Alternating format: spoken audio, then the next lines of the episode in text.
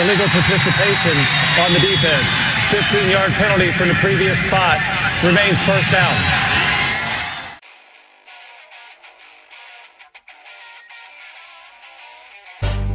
This had better be a big play after all of that. Second down and eight, four and a half to go in the half, six nothing Beavers. Jonathan from the right hash from the zone 25 goes back to throw and throws the out, and it's caught,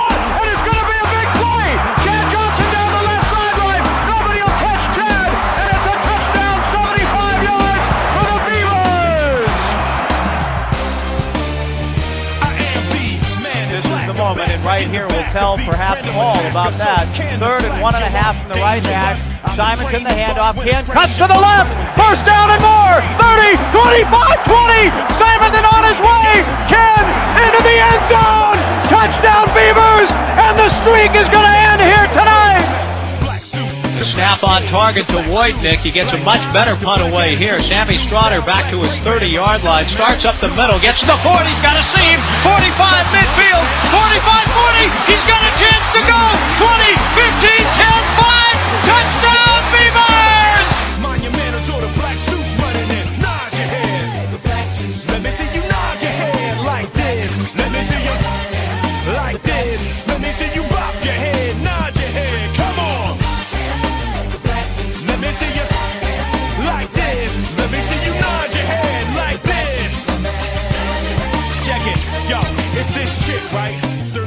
making me sick, right? Earth is worthless to her, she be tripping like threatening me and my men's trying to get the light, thinking she's superwoman, but black kryptonite. Welcome to Illegal Participation, the official podcast of the Heinrich Tailgater.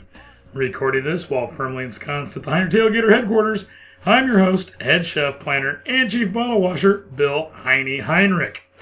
Joining me, as always, from the Heinrich Tailgater Northern Command Outpost, the lead driver and director of thermodynamic lipid immersion, my co-host and brother, the Beej. How in the heck are you doing, Beej? Billy, I'm living the dream. How, how's everything going up there at the old Twin Pines Winery? Twin Pines Vineyard. You know, the the the, the grapes are, are getting watered slowly but surely. We had the eclipse today, Yes, that was that was cool. so that was pretty awesome. Went down to your house. Yeah. Things are going good on the uh, the vineyard here.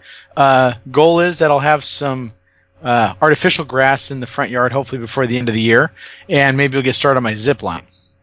really Those are the goals. Those are the goals. nice, nice, nice, nice. Yeah. And some people think you're kidding, and you really are not.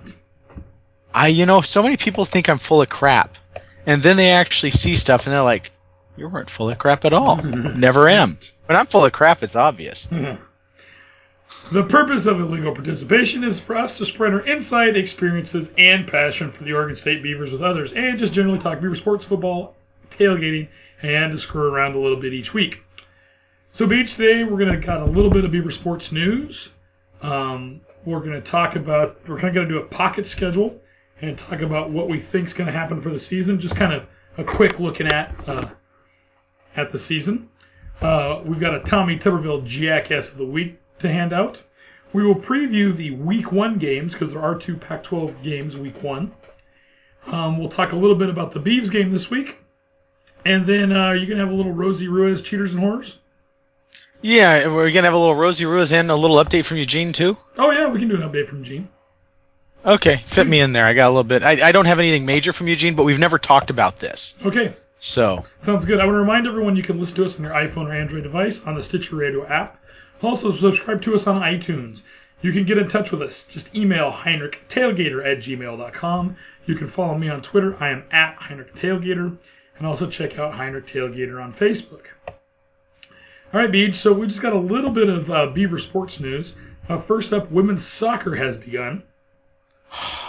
women's soccer. Yeah. Uh, seniors Natalie Higgins and Emma Jones both found the net as Oregon State women's soccer team earned a 2 to 1 victory over Seattle University Sunday evening.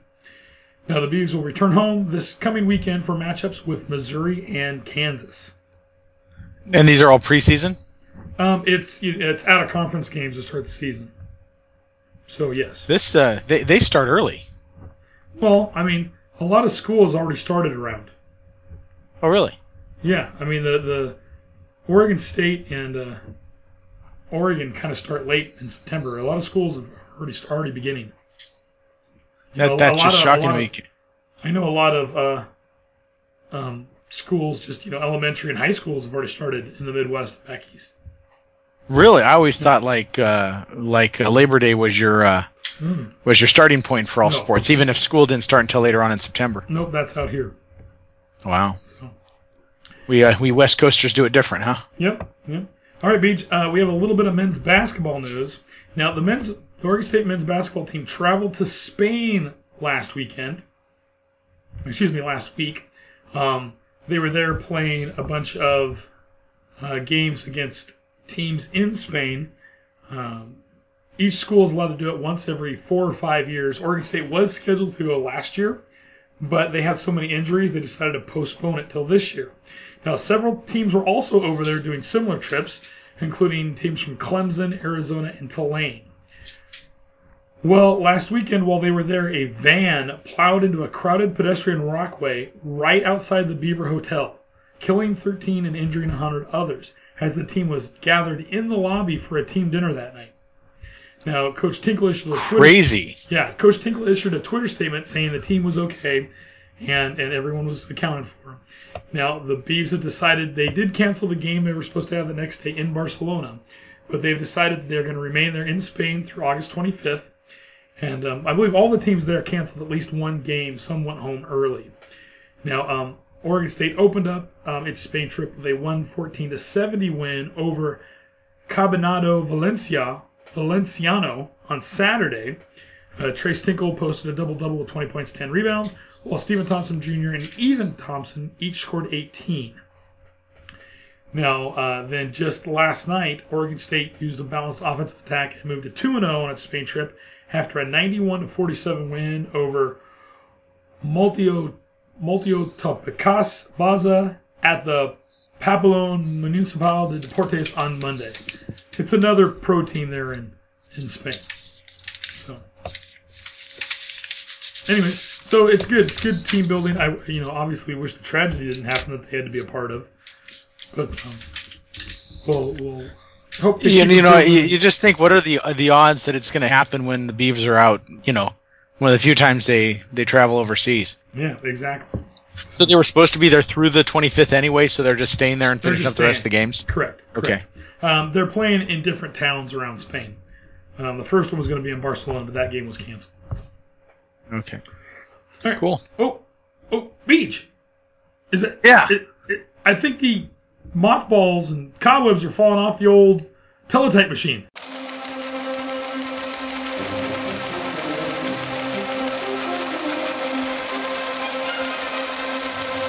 Son of a gun, Billy, it is. It is. Hold on, it's it's getting jammed.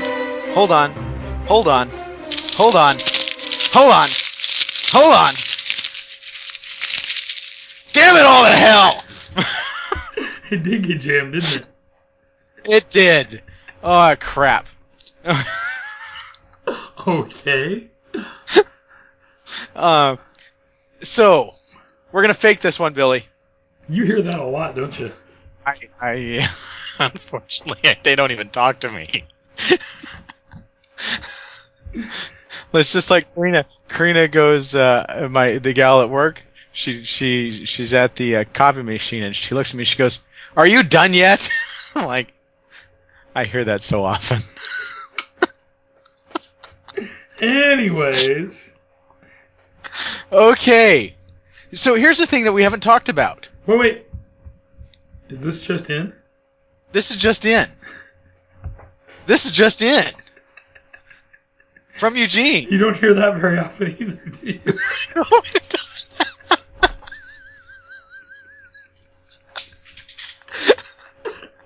see, is it in? Is it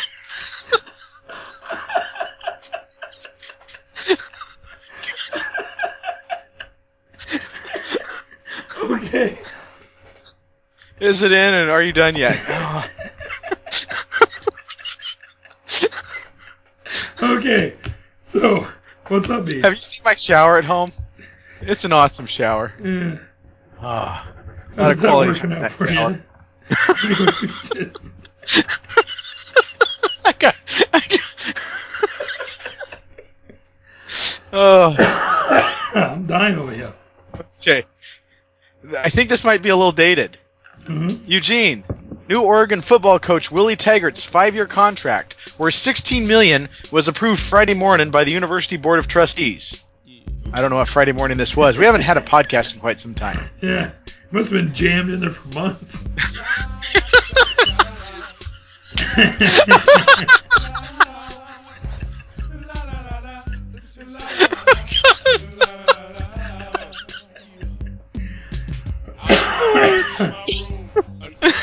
that happens. Oh, it happens from time to time. Um, uh, the trustees, executive, and audit committee met by phone and unanimously approved the contract for Taggart, 40, who signed a binding agreement late Tuesday and was introduced Thursday in Eugene. The contract runs through January 2022. Taggart will earn 2.9 million in his first season, with his base salary increasing by $150,000 per year until he makes 3.5 million in the fifth season. Jeez. Incentives include an extra $100,000 for winning the Pac-12 North and $150,000 for a conference title. He will receive a membership at the Downtown Athletic Club and Eugene Country Club and the use of two, not one, two courtesy cars, among other perks that come standard with U of O coaching contracts. U of O would owe Taggart 60% of his remaining guaranteed salary if it fires him without cause. If Taggart were to leave for another job before January 31st, 2018, wow, that's quick. He would- Yeah, he would owe U of O 3 million. That amount declines by $500,000 with each following year. Well, that's pretty good because he would, yeah, basically Now, give up his first year salary. Yeah, his contract at South Florida was for nine million over five years. He uh, he made 1.7 million his last season. Um, Mark Helfrich was in the second year of a five-year, 17.5 million contract when he got fired on November 29th. Mhm. Uh, let's see here, what else? Uh, individual awards. Taggart being named Pac-12 Coach of the Year would be worth a $25,000 bonus. Being named National Coach of the Year by the Associated Press or Walter Camp would be worth an additional $50,000. The South Florida buyout. The contract states that Oregon will pay uh, will pay buyout owed directly to current employer not to exceed 1.7 million. So Oregon had to pay to get him here. And uh, Duck Swag Taggart will receive a reasonable amount of apparel, equipment, and shoes. You know, this coming from a guy, I don't know. I mean, you look at his overall record; it's not great. Yeah. Yeah, 40. What do we got? He's 40, 40 and 45 49. overall. yeah. Yeah, you, you know, last year he was 10 and 2 at South Florida. Um, he'd gone 2 and 10, 4 and 8, 8 and 5, 10 and 2 at South Florida. But I don't know what they were before that. One of the other things that I read about him is they said his real talent is recruiting mostly out of Florida. Yes, and he's got a And- lot of high, a lot of But they said what high value recruits. He's got already um, that said they're coming there. You know, I always say it's different. You actually have to get them there, but you know. Yeah, but it's I, I think it's going to be definitely more difficult to get a guy in Florida to come to Oregon. Yeah, it's a little bit easier now than it used to be. You think so? Oh yeah. But we don't have the climate, we don't have the atmosphere, we don't have the entertainment. Um, all you really have is the name and the facilities, and a lot of cute cheerleaders to walk you around in uh, orientation day. hmm Oh, and weed. We have weed, but I don't. But uh, is it still is it still against the NCAA rules to be on the on the ganj, isn't it? uh, yes, it is. Okay. Whether it's uh, legal in the state you're in or not, yes, you cannot do it in the uh, NCAA. Okay, cool. Good to know. So anyway, there you go. There is the update from Eugene. So, what is the thing with Oregon and their fan- uh, their fanaticism with people named Willie? That's what I would like to know. There's bringing up some stuff. A lot of people don't know what you're talking about, Beej. If they listen to the last few years of Let's go back to Marshall uh, uh, illegal participation, they would. There you go. But not Okay. a lot of them do. So Yeah, those few out there, you know, you know who you are. Mhm. You know who. there you go. All right, Loving Beej. That was a rambling update from Eugene, but okay. Well, you know, like I said, we're gonna we're not gonna over prepare today. We're going to under prepare and see how it turns out. All right, Beej. So now is the time we'd normally go under further review for a week, uh, the week in the Pac-12. But there hasn't been a week played in the Pac-12 yet. So we're going to do what I call the pocket schedule. All right, we're going to look at the schedule for the season and just right off the top of your head, looking at it, how you think the Beavers are going to do. Okay. Okay. Okay, so I'm going to So- run through it with you, and you Mhm. just tell me, just look at it right now. How do you think the Beavs are going to do? And we'll see what you think, what your prediction is for for the Beavs this Are we going game to game or overall season? We're just going. We're going game to game. So just first game, second game, all the way. Okay, Through. I'm just gonna I'm just gonna go with the gut. Yep. Go with your gut. That's it's pocket schedule. Okay. Just gut feeling. Okay, Beej. First All up, Saturday, September second. Oops, that's not right. First up is Saturday, August 26th at Colorado State. Win. Okay, so you got to win. Saturday, September 2nd, home against Portland State. Win. Saturday, September 9th, home against Minnesota. Loss. Saturday, September 16th, at Washington State. Win. Okay, then they have a week off. Then uh, Saturday, September 30th, home against Washington. Loss. Saturday, October 7th, at USC. Win. Really? You think Mhm. they're going to get that win, that elusive win at USC? I think we're gonna kick him in the nuts. Wow. Okay. Next up, Saturday, October 14th, home against Colorado. Win. Oh, you've got them at five and two already. Mhm. Next up, uh, they've got a week off, and then they've got a Thursday night game home against Stanford. Win. Saturday, November fourth at Cal. Win. Saturday, November eleventh at Arizona. Loss. Saturday, November eighteenth, home against Arizona State. Win. Saturday, November twenty fifth at Oregon. Overtime win. So you've got them at nine and three. That's my guess. There you go. Okay, now we're gonna do it with me. I'm gonna give you mine. Okay, I have not thought about Okay. this. Okay. Okay, so Saturday, September 26th at Colorado State, I'm going win. Saturday, mm-hmm. September 2nd, home against Portland State, win. Saturday, September 9th, home against Minnesota, win. Saturday, September 16th at Washington State, win because they have a one to pick up because they blew that game last year. Saturday, September 30th, home against Washington, loss. Saturday, October 7th at USC, loss. Saturday, October 4th, home against Colorado, win. Thursday, October 26th, home against Stanford, loss. Saturday, November 4th, at Cal, win. Saturday, November 11th, at Arizona, win. Saturday, November 18th, home against Arizona State, win. Saturday, November 25th, at Oregon, win. So I've got them 9 and 3 also. See? Yeah. I have them. I have them about fourth in the Pac-12. I, I think we're gonna be number. I think we're gonna be uh, number number two in the north. I have us three in the North, behind Washington. I have us two in the north. I see us behind Washington. I us behind Washington, Stanford. Anyways, all right. I, I was think Stan- I think. Stanford's gonna I think Stanford's gonna get an injury injury early and gonna be out for the rest of the season. Yeah, well, they've got a lot to replace without uh, McCaffrey. So everyone Mm-hmm. has stuff to replace. Washington has some big time receivers and DBs to replace. So it'll be interesting to see. I just want to see the Beavs stay healthy. They were not able to do that very well at the beginning of the season last year. I just want to see them stay healthy and see how things progress. All right, Beej. So let's look at the starting polls in the uh, in the nation. This is where the Pac-12 sits in the polls.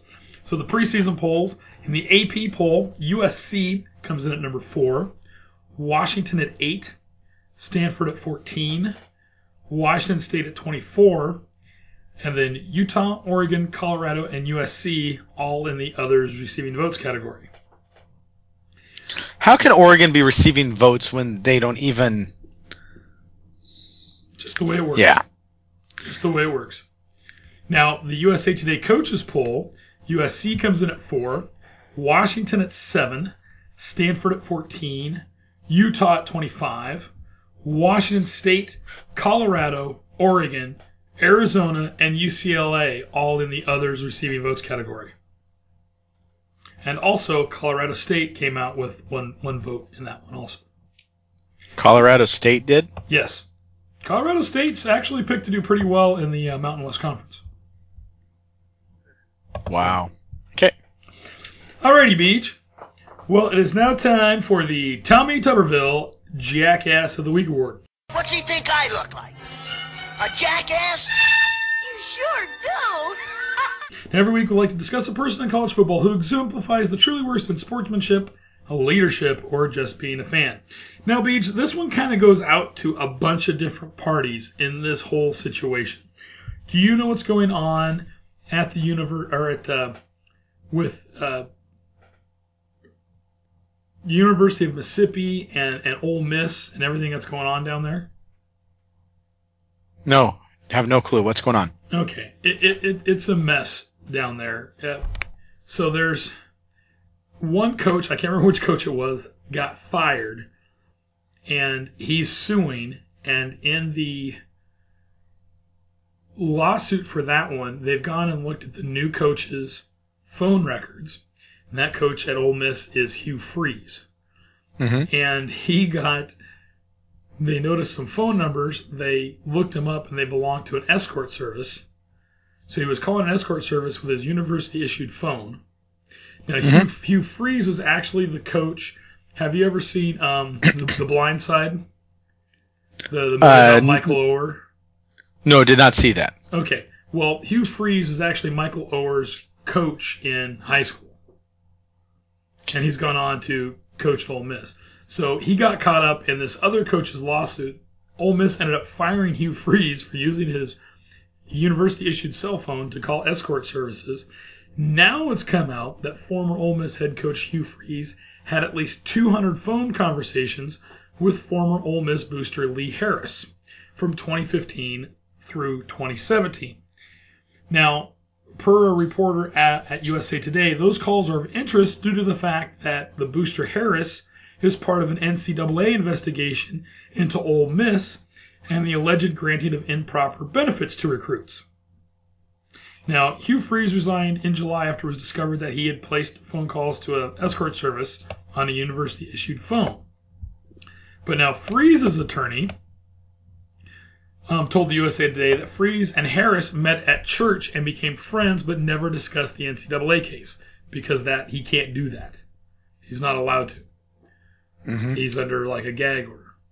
Now, in Yeah. July, Ole Miss uh, officially released the names of the boosters linked to the notices of allegations it received from the NCAA, and Harris's name was on it. Now, Harris owns a restaurant called Funky's, and it's alleged that he provided between $200 and $600 worth of free food and drinks to student athletes.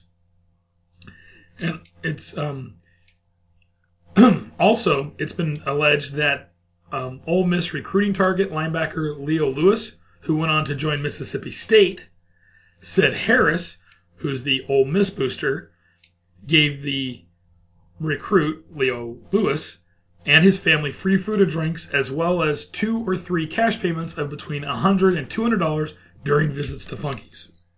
Wow. Now, Freeze has not been named as a person of interest in the level one violation against Harris, but he's also been charged with failure to monitor. And, and, and Beej, really, uh, we're, we're going to throw Freeze in here. We're going to throw Ole Miss. We're going to throw Harris. We're going to throw everybody in here for this Jackass of the Week award.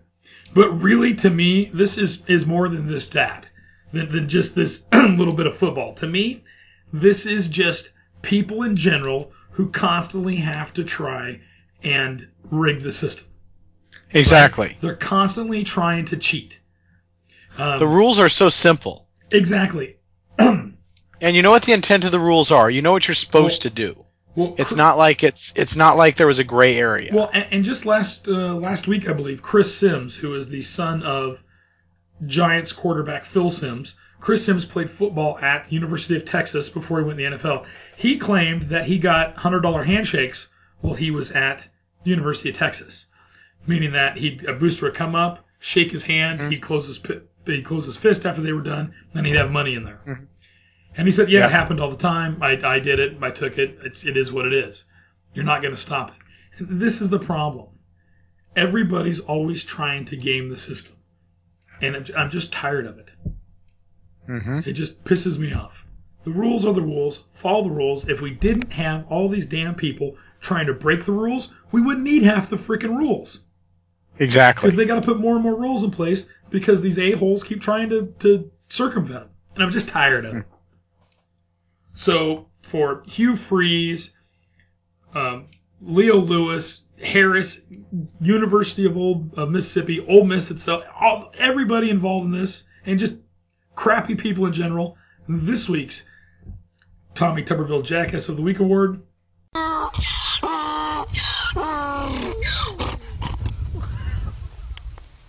is for you. Anyways, I just yeah, it just pisses me off. I'm tired of it. Tired of people trying to cheat. Especially You when said, got you know- school to the south of us that constantly likes to blur the lines. Exactly. So And, that, and that's what it. Well, we didn't understand. Well, no, the rules are pretty simple. You know what the intent of the rules was. Even if there wasn't it spelled out for you, you should be smart enough. yep. Remember that one smart ass comment from that one Duck fan, where we made a comment. Most of the NCAA rules that have come out in the last few years have been because of what the Ducks have done. Mm-hmm. And he's like, "Yeah, and you're welcome." Without us, you wouldn't know what the rules are. And it's Well, like no, without you trying to flaunt the rules, so they wouldn't have to keep making new ones. Mhm. So, anyways, all right, Beej. Well, it's time for our musical interlude of the week. And you know what? We never chose what our theme was going to be this year. no, we, we went we went to hell last year. Yeah. Well, what do you want to do this year? I was thinking about this earlier this week. I thought, you know, should we? I was thinking maybe do something with colors. We could do like anything with black and orange in the title. Um, or I was thinking we could go to the opposite and go to heaven. Oh, Uh, let's do heaven. or we or or we could do songs with drug references because I really like that Lakeshore Drive song that's on the uh, Guardians of the Galaxy 2 soundtrack. Well, or you can just pick whatever you want. okay. You, do you want to pick this Uh, week? who's Oh golly!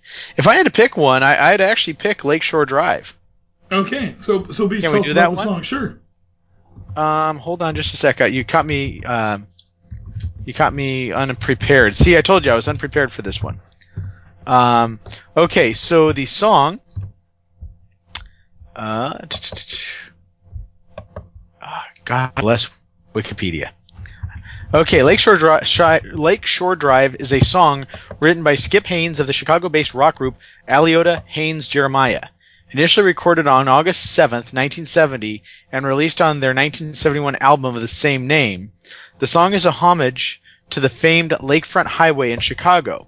Despite the fact that LSD had long been an abbreviation for the drive, many people thought the song referred to the hallucinogenic drug lysergic acid diethyl diethylamide. I don't know. I'm not a drug user. Um, yeah, didn't didn't didn't didn't know I was just called it LSD. Numerous fans of the song and residents of Chicago believe the song paints an accurate musical picture of living and driving in downtown Chicago. Um, uh, let's see. Despite the fact that composer Skip Haynes maintains that the song is not about LSD, the line "Just slipping On" by LSD, "Friday Night Trouble Bound" has been construed as a double entendre of both driving on Lakeshore Drive and tripping on the drug. Other references include the lines "Pretty blue, pretty blue lights along the way, helping you right on by," which some think refer to the blue lights of the Chicago Police Department squad cars that patrol Lakeshore Drive. However, Lakeshore Drive was set up to have reversible lanes in the early years. As such, blue lighting helped depict the raised lane barriers when they were activated. The lighting was removed when the reversible lanes were removed. Rats on up to riches denoted driving from south side to the north side. Composer Skip Haynes says, I was a North Sider, so I usually was running south on LSD looking for a good time. Other lyrics in the song illustrate the physical features of the road and its surroundings. It starts up north from Hollywood, refers to West Hollywood Avenue, which running eastbound becomes Lakeshore Drive, and a 10 minute drive from the Gold Coast back makes you sure you're pleasure bound, refers to the Gold Coast, a strip of housing, hotels, university campuses, and office buildings along the drive. Concrete mountains rearing up, throwing shadows just about five, refers to Chicago's downtown skyscrapers casting their shadows across the drive as the sun sets in late afternoon. Yeah. So So, So- yeah, anyway, don't mean to bore you. I just the the song. If you guys listen, I hope you guys listen to it. It's a good song. It it's just great driving music. It's one of those mm-hmm. ones. If you're on a road trip, you just want to play it about five times through. and if you've seen Guardians of the Galaxy Volume Two, it's featured very early in the movie. Right? Yes, it is. All right. So here is Lakeshore Drive.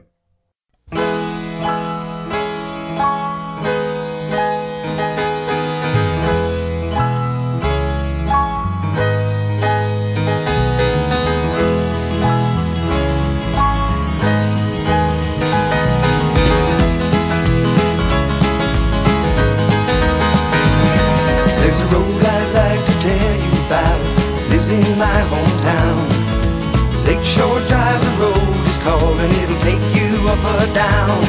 From rats on up to riches, 15 minutes you can fly. Pretty blue lights along the way, help you right on by. And the blue lights shining with a heavenly grace, help you right on by.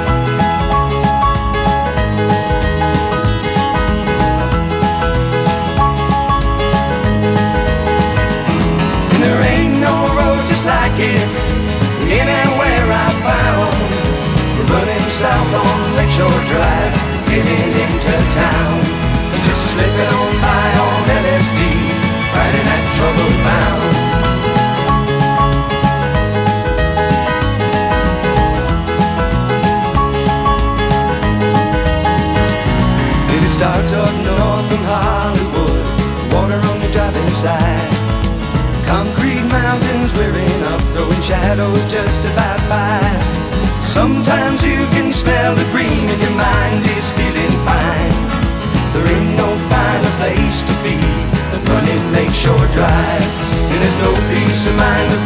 see riding on Lakeshore Drive.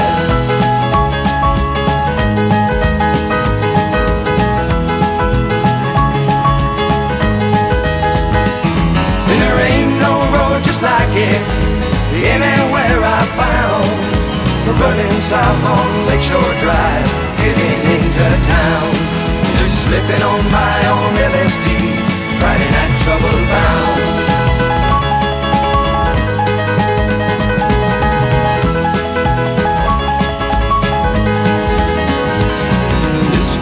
Night and you're looking clean, too early to start the rounds.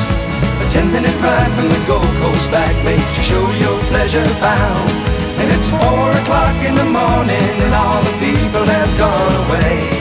Just you and your mind at Lakeshore Drive and tomorrow is another day. And the sun shines fine in the morning time. Tomorrow is another day.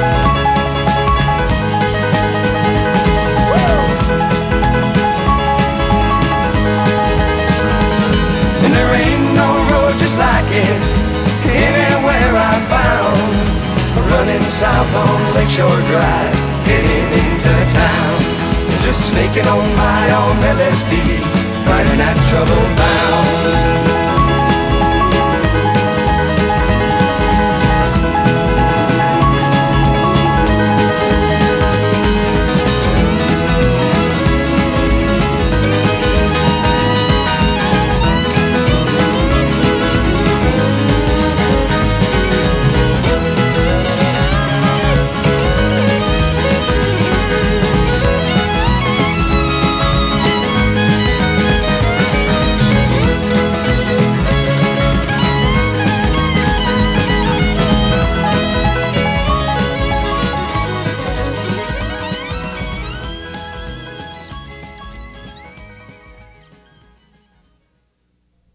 Hope everybody enjoyed that.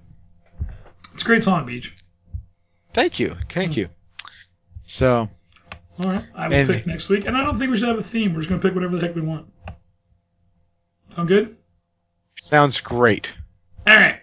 So, Beej, it is now to preview week number one in the Pac-12. Now, uh, this week, where there's only two Pac-12 games. Now, Oregon State originally was not supposed to have a game this early, but um, Colorado State is opening their brand new football stadium, and they wanted to move up the Oregon State game so that they opened up with a more high-profile opponent than they were originally intended. So they went from opening up next week to actually being the first game of the college football season now, and it basically gives Oregon State another bye week in in uh, September. So, Wh- Which isn't a bad thing, really. no, no, no. All right, Beej. So there's two games. First game up is Oregon State at Colorado State. Who do you got, Beej? I'm taking the Beavs on this one, Billy. Beej is going OSU. So I uh, already got a text from Kyle. I hate you, Kyle. And um, he said, first game in Colorado State's new football stadium. I'm sure Beej has prepared for the show. Not. Or perhaps already delivered some sort of slightly misogynistic Hyman tearing reference for his pick. I will be there to see the Beavs to their first win of the season. So Kyle's taking OSU. And he was completely wrong on that thing. You were not prepared, and you haven't No. given any slightly misogynistic or, you know, sophomoric, I would say, Hyman I mean, tearing I- I- reference. I feel like all these years that Kyle and I have been doing this, like he doesn't even know me. you used to say I was pretty. all right. So we're all taking the Beavs on that one. Now, now Kyle's got tickets for this game, doesn't he? Yes, he's going. Um, actually, his- his wife yeah, his- Monica messaged me to try and help her get tickets because she said they were so expensive, and I'm like, I, you know, I tried looking around, I couldn't find anything, so I, I think she ended up buying some a pair. I, I don't know what she ended up paying. I don't know what the original price was on. Are they? I, I don't mean to sound stupid. I don't know enough about Colorado State. Um, so it's a new stadium. Is it a big stadium? And see- do they have a very popular football team? We'll go over that. Um, it, the team's okay, but um, it is a sold out game. Okay. Yeah. So it is. It is. It is. Uh, And it's not. It's not like an Oregon Ducks sold out game where they give tickets to handicapped children in foreign countries at all, right? yeah. Exactly. Exactly. So All right, Beej. So the other Pac-12 game for week number one is Stanford at Rice. I like rice, especially chicken fried rice. Maybe some Shanghai pot sticker, or Shanghai, you know, some Shanghai soup dumplings. I did enjoy the Shanghai soup dumplings when we were in Shanghai. Those were good. What are you gonna take? Oh, I'm gonna take Stanford on this one. Kyle too said I predict a win for Stanford, and I'm also taking Stanford. So straight up, straight down this week with our picks. You know what I like about Stanford is that damned uh, Indian, uh, the Indian flatbread that they serve in the stadium there. Those are good, and the garlic fries. Exactly, it's a great stadium for food. I know Yeah, we should go back there again someday. they play down there this year. Maybe we'll have to take a quick road trip. There you go. You can make that crap what about ten hours? Yeah, uh, less than Dude. that. Maybe we should plan for that. That'd be fun. All right, Beej. Um, it, let's now talk a little bit about Colorado State, since the Beavs have never played Colorado State before, at least while we've been doing the podcast. So, Colorado State University, Beej, Mhm. it is a land grant institution founded in 1870, which is actually six years before Colorado was an actual state. Wow. So they had a they they had Colorado State existed before Colorado State existed. Is that no, what you're saying? When it was founded, it was actually Colorado Agricultural College. Okay. and it was in the Colorado Territory. And the first freshman freshman class uh, uh, enrolled in 1879. Now, Colorado State is located in Fort Collins, Colorado, which has a population of about 142,000, and it's the base of the Front Range of the Rocky Mountains.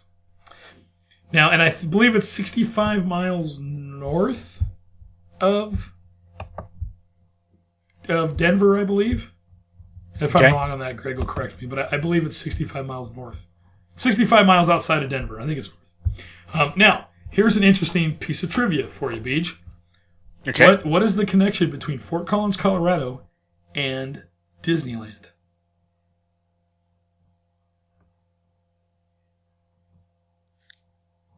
I have no idea, Billy. Really? I'm I'm I'm I'm trying to think of what what in Colorado would bring a connection to Disneyland. I'm I'm drawing a blank. Is there an animator that came out of Fort Collins? go. Voice of sure Goofy. get. No. So, Fort Collins, Colorado. So, when Walt was designing Disneyland, what is Main Street a depiction of? Uh, well, it's supposed to be a depiction of like a midwestern. Walt's hometown of Marceline, Yeah, Missouri, right? Marceline, Missouri. Yeah, yeah. Well, that's what Walt had in his mind to inspire him to build Main Street USA. But he went to Harper Goff, who was an art director, and said, I want you to, you know, come up with some inspiration for a Main Street USA about a small Midwestern town. Do you know where Harper Goff was from, Beej? Um, my guess is Fort Collins, uh, main uh, Fort Collins. Fort Collins, Colorado. That's exactly right. And so if you look at a lot of the architecture on Disneyland's Main Street, it is taken directly from Fort Collins, Colorado. Right. Yep, The main building there looks a lot like the Emporium. exactly. Holy cow! Yep, yep. It's kind of cool. Yeah. So, anyways, a little bit of Disney trivia thrown in there. Now, um, in 1935, Colorado Agricultural College uh, became the Colorado State College of Agricultural and Mechanic Arts, or Colorado A&M for short. You there? Yep, I'm here. Okay. Then in 1957, the Colorado General Assembly approved the new name as Colorado State University. So similar how to how um, Oregon Agricultural College became uh, Oregon State College and then Oregon State University. Now, uh, the main campus is 583 acres, and that includes a 101 acre vet teaching hospital. Wow, it's Now- a big, uh, big vet teaching hospital. They deal with cows. Um, I think they deal with uh, all sorts of uh, veg- all sorts of animals. Maybe Now, goats. Now, also not included in that main campus, there's a 438 acre foothills campus, which um, has a atmospheric Four, science. 438 or 1,000? Sorry, 1,438 foothills campus, which is where the atmospheric sciences um, research is located. And then there's a 1,177 acre Pingree Park Mountain campus, which is What are the? all- which is all part of the main um, Fort Collins campus, but they're like outside of Fort Collins itself. Okay. Now, there's also a secondary um, satellite campus for Colorado State, which is actually in Pueblo. Kind of like Oregon State has a uh, Cascades campus in the Bend area. Yeah. yeah. Colorado State has a campus in Pueblo, Colorado. And I always love Pueblo, Colorado, because that's where you get like all your pamphlets on anything you know from the federal government. Do remember that? growing up? Yeah. Yeah. Yeah, Send, McGruff. send us, yeah, you get your stuff from Pueblo, Colorado. Yeah, well, that was McGruff, wasn't that? You, this crime. What was McGruff? What, what the hell was he? He was well. McGruff was the crime dog, but if you ever needed information from the federal government, you always had to write to Pueblo, Colorado. Yeah. I don't know why it's all in Pueblo, but all right, Beej. So now the official school colors are green and gold. And do you know the nickname of Colorado State University? Uh, the nickname, the what- like what- the Rams. Correct. I would hope so because I've been posting that for a hundred and some odd days on Heine's football, Oregon State football fact of the day. So now over the years, Colorado State University has had a few different mascots. In the early 1900s, there was a black bear that served as the mascot until he was replaced by Peanuts, the bulldog, in 1912. Now, after Peanuts' death, Glenn Morris, an alum of Colorado State University, donated a different bulldog named Gallant Defender to the university. Now, the first ram to be a mascot for Colorado State University was Buck, and he was introduced in 1946. They just switched, Yeah, just like that. They switched. yeah. Well, back in the early, you know, I mean, it was kind of like Oregon didn't have a, a, well, Oregon State didn't have a mascot for a long time. They were the Aggies, they were this, they were that, and then they started calling them the Beavers after the name of the yearbook. Yeah. Yeah.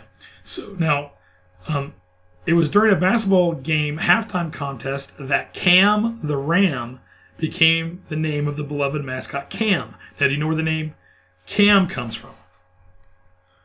Um, I do just because I read it on your little thingy here. But go ahead and tell me, Billy. Surprise me. Okay, so CAM, C-A-M, CAM the Ram, is a name that makes an acronym out of the former university title of Colorado Agricultural and Mechanical College. So CAM. Now, CAM runs at the beginning and at halftime during home football games, kind of like the Buffalo at Colorado games. Okay. Now, currently, there are eight Ram handlers that take care of Cam the Ram. And Colorado State University became known as the Rams on May 1st, 1957. So it took a while, but yeah, they became the Rams. So so from 1946 to 1957, they didn't have an official one, but they just had Rams running around randomly. Exactly. And it makes sense because there's, you know, Rocky Mountain uh, bighorn Oysters? sheep and stuff. No, Okay. bighorn sheep and stuff up there. So, Oh, okay. Okay. Yeah. now, Colorado State competes in the Mountain West Conference. Okay. And they're actually supposed to do very well in that conference this year. Now, the other thing I looked up, there's a few notable alums um, of Colorado State. John Amos. Who's John Amos, Billy? So he was the father on Good Times. Oh. He was also the father um, that owned McDougal's in Coming to America. Yeah, he left. Uh, d- didn't he get? He got. He left uh, Good Times because he got pissed off at J.J. Walker, didn't he? Yeah, well, he got pissed off that it was becoming like the J.J. Walker show, and he went Yeah. to play in Roots. And they killed him off with a heart attack, didn't they? Yep, they kill his character off. Now, also alums of that of that school are Keith Carradine, part of the Carradine uh, acting dynasty. Okay. His little brother is Robert Carradine, who was in Revenge of the Nerds. Okay. Um, Joey Porter is a linebacker for the Steelers. All right. And also Leslie Jones, who was uh, a, she's a member of Saturday Night Live.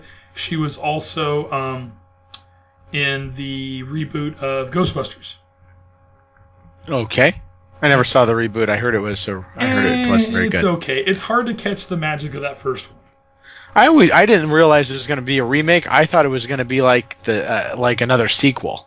Yeah, like they were kind of handing off the torch to him. Exactly. I would have rather seen that than Yeah. than just rewrite because the original one was just perfect the way it was. Yeah, I agree. But uh, she was Patty in uh, in Ghostbusters. So, Beej, the new stadium they're opening up, it's actually called Sonny Lubick Field at Colorado State Stadium. Um, and somebody donated money, so that is what it'll be named. Sonny Lubick was a uh, coach there for a number of years. Okay. Um, and, had, and they probably had their best success at, at Colorado State under Sonny Lubick. Um, Now the stadium seats 41,000. The other thing I found out is that New Belgium, New Belgium Brewing Company, which they are the brewers of Fat Tire Amber. Yeah. heard of that beer? So yeah. No. No. Very familiar with that tire. So they're an iconic local Fort Collins brewery. They donated 4.3 million to put its name and its product on the party deck of the North End Zone. So I'm wondering Wow. if that is going to be similar to what Oregon State has in their end zone. Wow. You know that deck? But Yeah. Are we are we are we signing off names on it like that? Oregon State does not sign off names because they rotate beers through there. They've got different Okay. breweries and different wineries bringing their stuff in. But uh, it looks like at at Colorado State it's just going to be one. So, anyways, just found that interesting. Hopefully, Kyle will write back next week and let us know how the stadium was and any any thoughts he has of it. Cool. Yeah. Kyle, that's your that's your homework for the week. Yeah, let us know. All right, Beej. It is now time. Any any, any notable munchies too? Oh yeah, any good food? Yeah, I, I didn't do a lot of looking, so. Let Okay. What else we got, good. Billy? All right, Beej. Well, it is now time for the Rosie Ruiz Cheaters and Horrors. She's just a girl. She's a ball. She's a ball. Okay. Again, kind of faking this one today. This was an interesting one, and we're taking it to Colorado, but not Colorado State, but Colorado the Buffaloes. Oh, really? Have you ever heard? Yeah. In 1990, the Colorado Buffaloes were pitted against the Missouri Tigers and trailed late in the game. On their Oh. final drive, the Buff. You know this game? Number five. It's number five. Five. The Buffaloes mar- yes, the mar- the Buffaloes marched down inside the Tigers' five-yard line. After a fourth down run attempt failed, the ball should have gone to the Tigers. However, the Buffaloes quickly lined up, snapped the ball, and scored the, win- the game-winning touchdown. Later, it was revealed that the down card was never flipped while the officials discussed whether the Buffaloes had scored on the previous play. The game is now called the fifth down game for obvious reasons. And, and you know that that goes back to kind of what your um, your uh, Tommy Tuberville was is you know what the frickin' rules are. You knew it was the fifth down. That's just chicken shit right there. Yeah. Well, and well, what's the what's the You What- can't what- tell me that those players weren't keeping tracks of the downs, the coaches weren't keeping tracks of the downs, and where was the other coach, or, or why didn't they stop the thing? I mean, Yeah. why would the officials pitch even blow the whistle? yeah pitch Yeah. fit pitch Yeah. a fit? Yeah. Well, they didn't So have it- they didn't have replay back back then. But how does the the um, how does the referee? Because if you look, they usually have something they put over their fingers.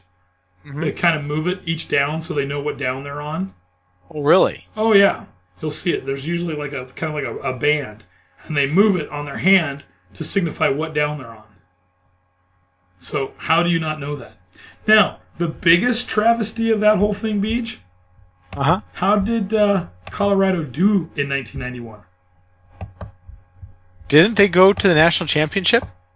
Go to the national championship? Did they win the national championship? Why, yes, Beej. They won the national championship. Wasn't that under Neuheisel? Um, I don't believe so. No, I don't think. Uh, no, it wasn't. It was. Um, oh, what's that coach's name? Um, uh, it is. Oh God, I'm blanking on his name. It's, it's, Bill uh, McCartney? Bill McCartney. Yeah, yeah. Well, maybe they didn't win the national championship that year. It was was it ninety one or ninety? Uh, hold on here. I just got. I think that was uh, in 1990. Yeah, they, they won. I'm pretty sure they won the national championship that year. Yeah, AP national champion, 11 1 and one, 7 0 in the Big Eight. Wow. Yep. Wow. Against Notre Dame. Yep, they won in, in against Notre Dame. Yeah. After a fifth down, isn't that a great way? I mean, at that point, That- there's nothing you can do, but yeah. What a bunch of crap, though. Mm-hmm. Mm-hmm. Alrighty, Beej. Hold on. Well, Yeah, it even you know it's funny. Can I say? So I'm on Wikipedia here, and I'm looking at the record, right? Mhm. And it says um, they won against Tennessee, Stanford. Uh, they lost, or no, tied Tennessee, won Stanford, lost Illinois, uh, beat Texas, beat Washington, and then it says at Missouri, and in uh, under the site it says Faurot Field, Columbia, Missouri, and then in parentheses it says quote quote the fifth down. uh huh. So it's kind of like their asterisk on everything. Mm-hmm. But unfortunately, they still go home with the uh, the trophy. Mm-hmm. Yeah. So Orange Bowl was the site of the championship that year, evidently, or they they were given. What did it? It was just given back then in 1990. The AP just gave out who they thought the best team was. Correct. Okay. So probably Yeah, a lot there- of money there no- transferred there was no, and there was no playoffs or anything. corruption and all that kind of fun stuff. Anyways, Beej. Well, anything else to add tonight? I got nothing. I think I Okay. faked this one pretty well. Kind of, kind of a quick show. We're a little out of practice mm-hmm. because we haven't done this in a few I'm- months, and Oh. there's there's not a lot to talk about. Most sports haven't started yet. Football hasn't really started yet, so. But we get some we get some football to watch this weekend on TV. Sweet. And this weekend we are celebrating the 40th. I'm calling it reunion of Woodstocks. So we're having employees from the 40 years Woodstocks has been open come back and uh, come in and, and and visit and have pizza. Do you have employee numbers, Billy? Does every employee uh, get assigned a number? Yes. So how many numbers are you up to? How many employees have walked through the doors of Woodstock? Well, the problem is when I st- they didn't have it early on. Um, Uh-huh. They started it before I got there. Um, my original number was 103, okay. but then at one point they, we when we moved, everything got condensed down. So I became employee 013. Okay. Um, now the, the, those numbers are different than the numbers that the office uses. Um, I don't I don't deal with those on payroll. Um, but Okay. I'm 013. We're up in the 900s now, Wow. and that doesn't count my hundred or so employees that we had on campus in nine years. So you you've gone through over a thousand people Yep. that you've worked with there. Yes. Are you are you like me? Like unless you've been here for like two years, I really could care less about you. You know, I used to really worry about remembering everyone's name and knowing who everybody was. I don't care anymore. I always tell new people there's a couple ways I'm going to know your name, right? You're either going to be really good, You're either really really awesome. you're going to be really, really yeah, good you're and really you impress awesome. me. You're going to be really crappy and piss me off, or you know, I, I'm never going to know who you are because you Because just you're don't, just in the don't really- middle, and you don't really do anything. So I said, you Yeah. know, yeah. So don't be in those latter two groups. Basically. impress me, and I'll remember yeah, your name. Pretty much. Pretty much.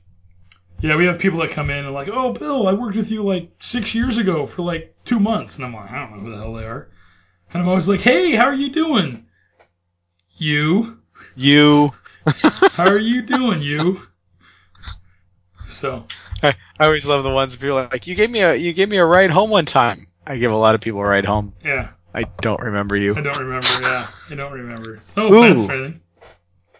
Holy cow! I'm looking at a picture of. uh Oh, what is this? It almost looks fake. Um, so it looks like a picture of uh, Fort Collins Main Street. It's Yeah. right at the foothills of the Rocky Mountains, isn't it? I mean, Yeah. you said it is, but if this thing picture is genuine, what a beautiful setting! Yeah. God dang, look at that. Gorgeous. hmm We should go back there someday. Take Oh, a yeah. road trip just for fun. Well, and that's why I We should- said it looks like Disneyland. Yeah. Yeah, and then there's no Matterhorn, it's just the Rocky Mountains, but Mhm. yeah. hmm So, no, really cool. hmm Awesome. All right. Harper Goff, who is immortalized at Disneyland in Adventureland for giving his window says he gives banjo lessons. So, anyways, I want to thank everyone for listening to show number number 91 of the Legal Participation. If you'd like to comment, send a suggestion, or ask a question, HeinrichTailgater@gmail.com, Twitter at heinrichtailgater and heinrichtailgater on Facebook. Um, listen subscribe on iTunes. Leave a review if you can. You can also listen to on an Android or Android device on Stitcher Radio app. Beej. It's good to get going Billy. again. It's good to get going Yes. I agree. So uh, next week, show number 92, hopefully we'll be a little more prepared ready to go. Sounds good? No, maybe a, maybe a little bit more prepared, not a lot. There you go. And until then, let's get a great big go Beavs.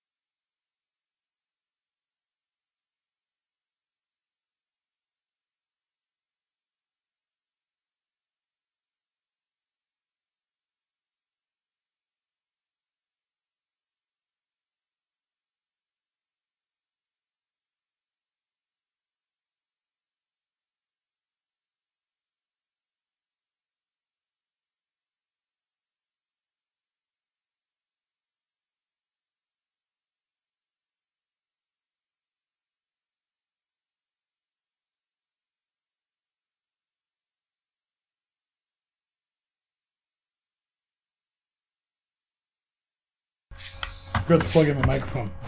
There, is that better? You, uh, you sound a little hollow. Don't sound That near better? as clear as you used to be. That better? Keep talking. That's a lot better. It's because I just Hey. plugged in my microphone. I was sitting here waiting for you, and I didn't have my microphone plugged in. Okay. Okay, so hold on here. Can you see me? Um, I'm not No. looking at it. Oh, hold on. See something over there. Hold on. There you are. I was going to show you. Omaha, what the hell is that? It was a thing for Omaha that they handed out. Oh, cool. I've got one for you. Awesome. In a cheap little frame, but I figured you'd hang it out in your garage. Uh, you know what? I'm just gonna kind of fake it. You know, I was watching this thing on um, Stuart Smalley, Mm-hmm. and you know, sometimes you can do badly because you over prepare. So I'm going to under prepare for this one. See how that one works. All right, we'll see how that works for you. All right. Oh, this is going to be season six. I'm going to retype that. Season We've been doing this shit for six years. Yep. We should have done one a couple. Or we need to do one a couple months ago. I feel bad that we've let our fans down like this. I know, I know. Trust me, I get texts Me- about it. I mean, I know they love me. Sure. All right, you ready to do this? I'm ready, Billy. Let's do this shiz. I'd like to be acknowledged as the former congressional candidate for District 1 in the That, Okay. that already happened. We talked What? about that on one of the shows. Oh, I, I lost, didn't I? Yeah. Before the end. Okay. Hmm. Okay. I'd still like to be introduced as that. just kidding. you can just call me Beej. Okay.